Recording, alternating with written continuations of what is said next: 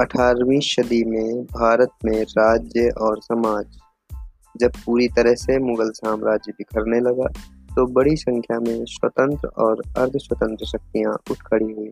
अंग्रेज़ों को भारत पर अपना प्रभुत्व स्थापित करने के लिए इन्हीं को जीतना पड़ा। मुगल साम्राज्य के कमज़ोर होने के साथ साथ स्थानीय राजनीतिक और आर्थिक शक्तियाँ सिर उठाने लगी और अपना दबाव बढ़ाने लगी।